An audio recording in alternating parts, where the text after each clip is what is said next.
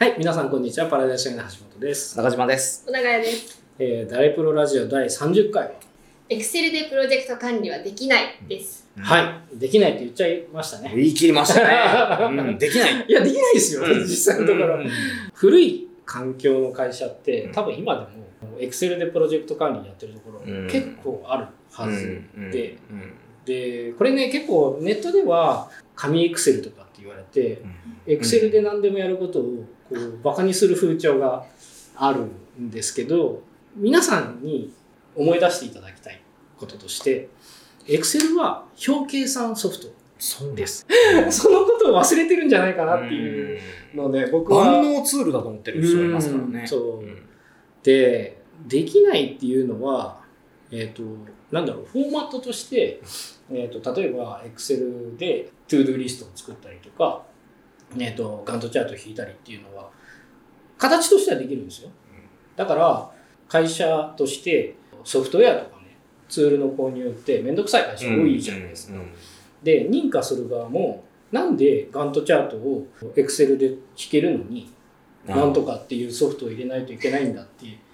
それはプロジェクトマネジメントのことのことを全くできない管理者は思ったりするわけですよね。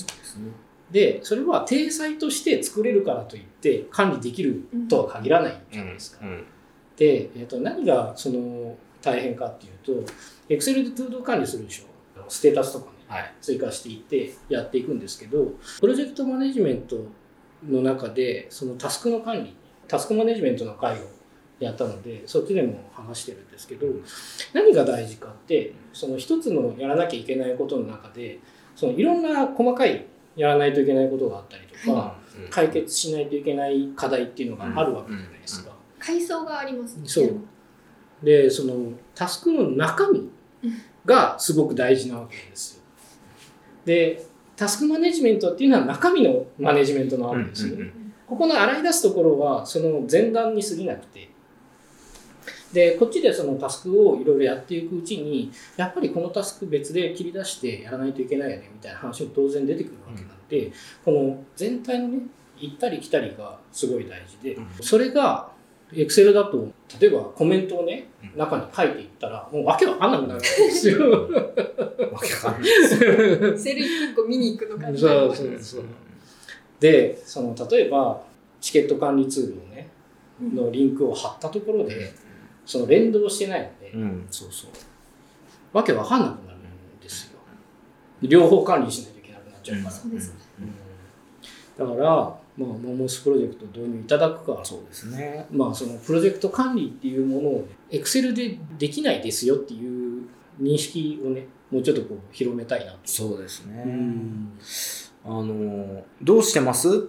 って聞いたときに、あ、うちエクセルでやってるから大丈夫って言われちゃうと、もうそこで、あ、そうなんですね。で終わっちゃうんですよ、僕。大丈夫じゃないはず。絶対現場の人大丈夫と思ってないと思うけどね、うんっていう。そうなんですよね。だからそこを、そのどんだけその危機感を持ってね、うんやれるかというか。仮にね、あの、エクセルでできるとしても、エクセルのその労力が100だとするじゃないですか。で、その管理用のツールを入れると、労力としては10分の10分の1 1。うん。10は切1。ってるかもしれない。と思いますよ、うん本当に。で、その10分の1切るっていうことは、プロジェクトって大体プロジェクトマネージャーとかプロジェクトリーダーがボトルネックになるんですよ。で、この人が Excel で一生懸命一日中 Excel いじってる仕事をすると、その課題解決とか、新しいタスクの洗い出しみたいなのができなくなっちゃうので、この効率を下げないと、プロジェクト全体の生産性って絶対上がらないんですよね。だからそのマネジメントをいかに楽にするかっていうことが分かってない会社とか、例えば僕がね、その新しくその業務委託とかで受注してね、プロジェクトやって、いや、うちは Excel しか使っちゃダメですっていうプロジェクトは絶対受けないんですよ。そうですね。うんもうその時点でね。能力的にはやれるけどそのしんどすぎるのであのそういうプロジェクトに関わらないですっていう人が今めちゃくちゃ増えてるのでなんかやりやすさみたいな効率性みたいなのってちゃんと考えていかないとうん。回らなくなってるんじゃないかなとそうです思ね。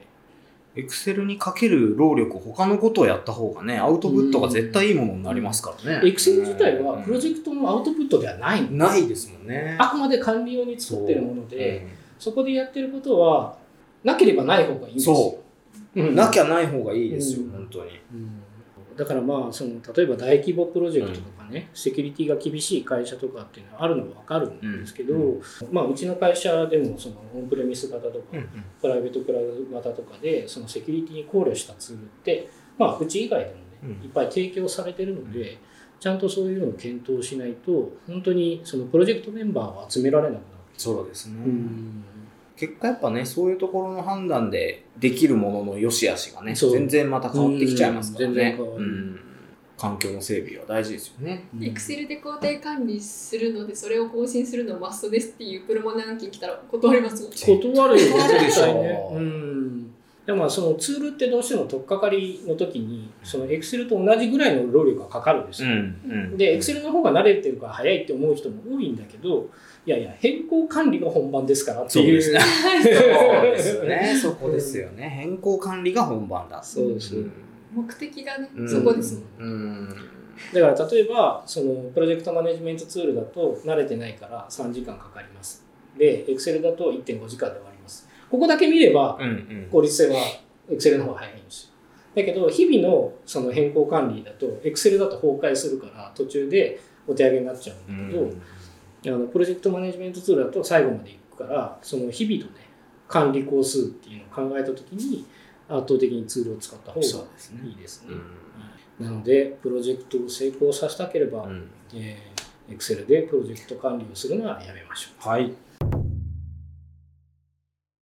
はい、ということで、えー、ダレプロラジオ第30回は？